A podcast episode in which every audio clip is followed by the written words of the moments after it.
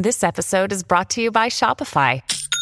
Forget the frustration of picking commerce platforms when you switch your business to Shopify, the global commerce platform that supercharges your selling wherever you sell. With Shopify, you'll harness the same intuitive features, trusted apps, and powerful analytics used by the world's leading brands. Sign up today for your $1 per month trial period at shopify.com slash tech, all lowercase. That's shopify.com slash tech.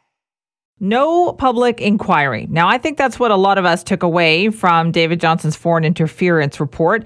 No public inquiry, and he plans to hold public hearings and to come out with a final report in October. Now, his target there, he says it's about how intelligence is shared within government.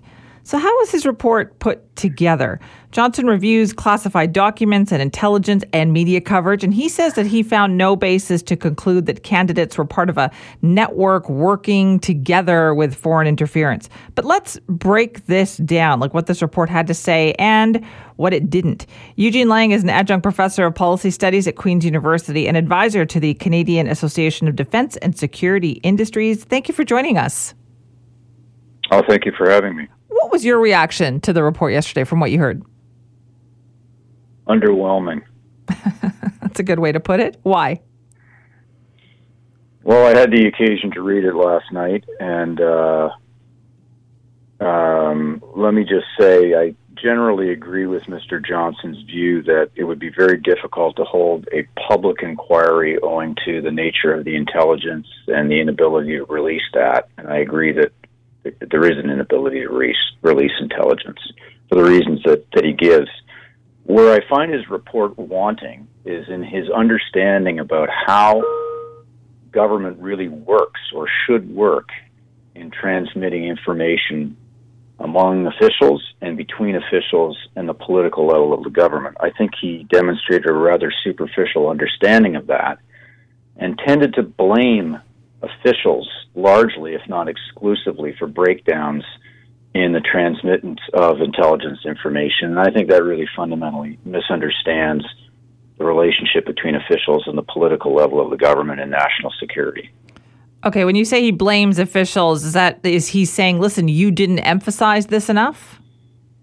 He talks about how these procedures for transferring information across departments in the government uh, tend to exclude tend to exclude the political level of the government, and that you know there really isn't a lot of priority attached to certain types of intelligence, such that it would rise to the surface and this sort of thing.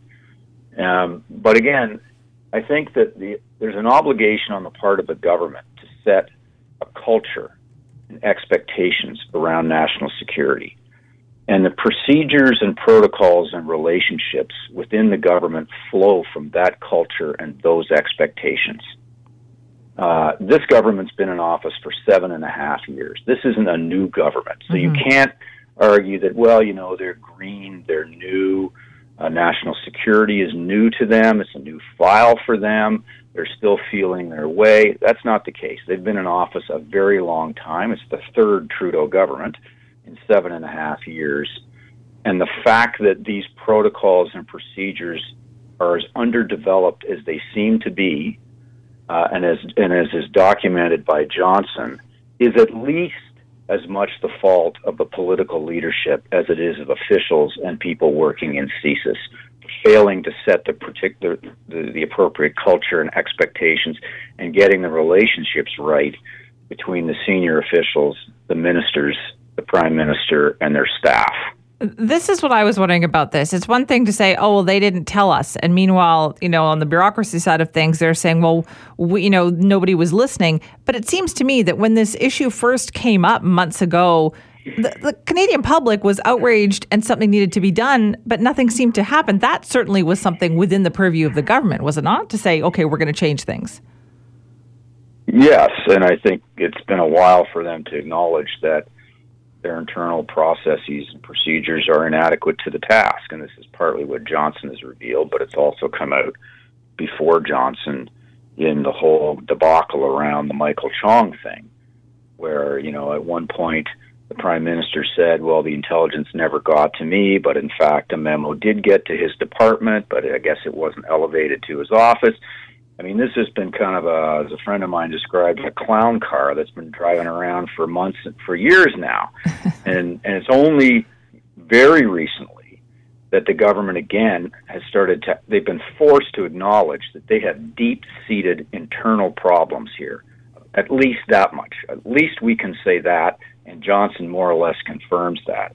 My issue is with him. He lays almost all the blame. Well, actually, he lays all the blame, really at the feet of the officials, um, public servants, and people working in CSIS. I definitely think there's some blame there, but fundamentally, this government's been in office for seven and a half years. They should be setting the culture, the expectations, developing the proper relationships, and all of the other protocols and procedures flow from that. Right. That's how it works. That's how it works in a normally functioning government when it comes to national security. I've been there. I've seen it. I worked in what three or four different governments. This kind of thing would not happen in a normally function, functioning government that takes national security seriously, especially when it involves a senior sitting member of parliament where there's apparently credible intelligence that indicates threats to his family because of something that he's done in parliament exercising his democratic responsibilities as a member of parliament. If that isn't a fundamental issue of national security, I don't know what is. Now, do you get the sense that it is being taken seriously now, or do you still think we're a, ways off from having that happen? I get the sense that they're trying to figure out internal, internally in the government how to improve these procedures now because they've been caught out. Uh, it's been revealed and they are coming to the realization that the protocols and procedures are inadequate to the task. So I do think that they're working on this and trying to figure out what to do. This is not rocket science, by the way. This is pretty basic stuff. This is pretty basic public administration procedures. It should not be that difficult to figure out how to fix this. It should not. Listen, thanks so much for your time on that this morning. Thank you. Appreciate it.